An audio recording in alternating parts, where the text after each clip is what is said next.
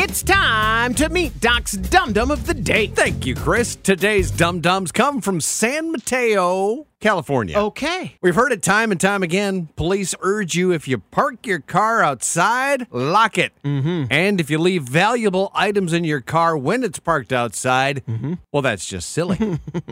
Two suspects were arrested last Tuesday after a car burglary Monday night. Their target was a rental car, and a witness saw it happen. That's how cops knew the suspects fled in a gray minivan. Okay. That's also how they got the van's license plates and eventually the two thieves. Okay. 42 year old Antonio Taylor and 28 year old Najeri Harambe. They are not the dum dums of the day. Okay. I mean, don't get me wrong, they ain't real smart. Sure. But chances are they had no idea what they were getting into when they broke into that particular vehicle. Uh oh. They probably expected a purse, maybe an umbrella, who knows? Mm-hmm. What they got was some luggage. And in that luggage, well, let's just say it wasn't a toothbrush and some unmentionables.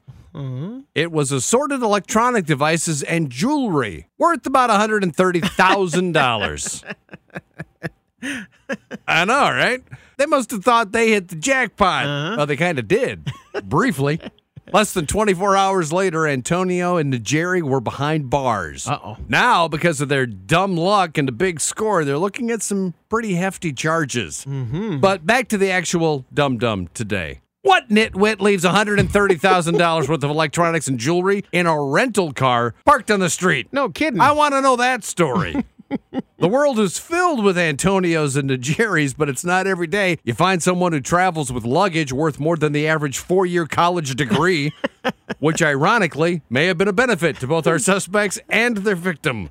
For the record, don't leave stuff worth 130K in your car parked outside. Right. Parked inside. Parked in a police station. I don't care. Just don't.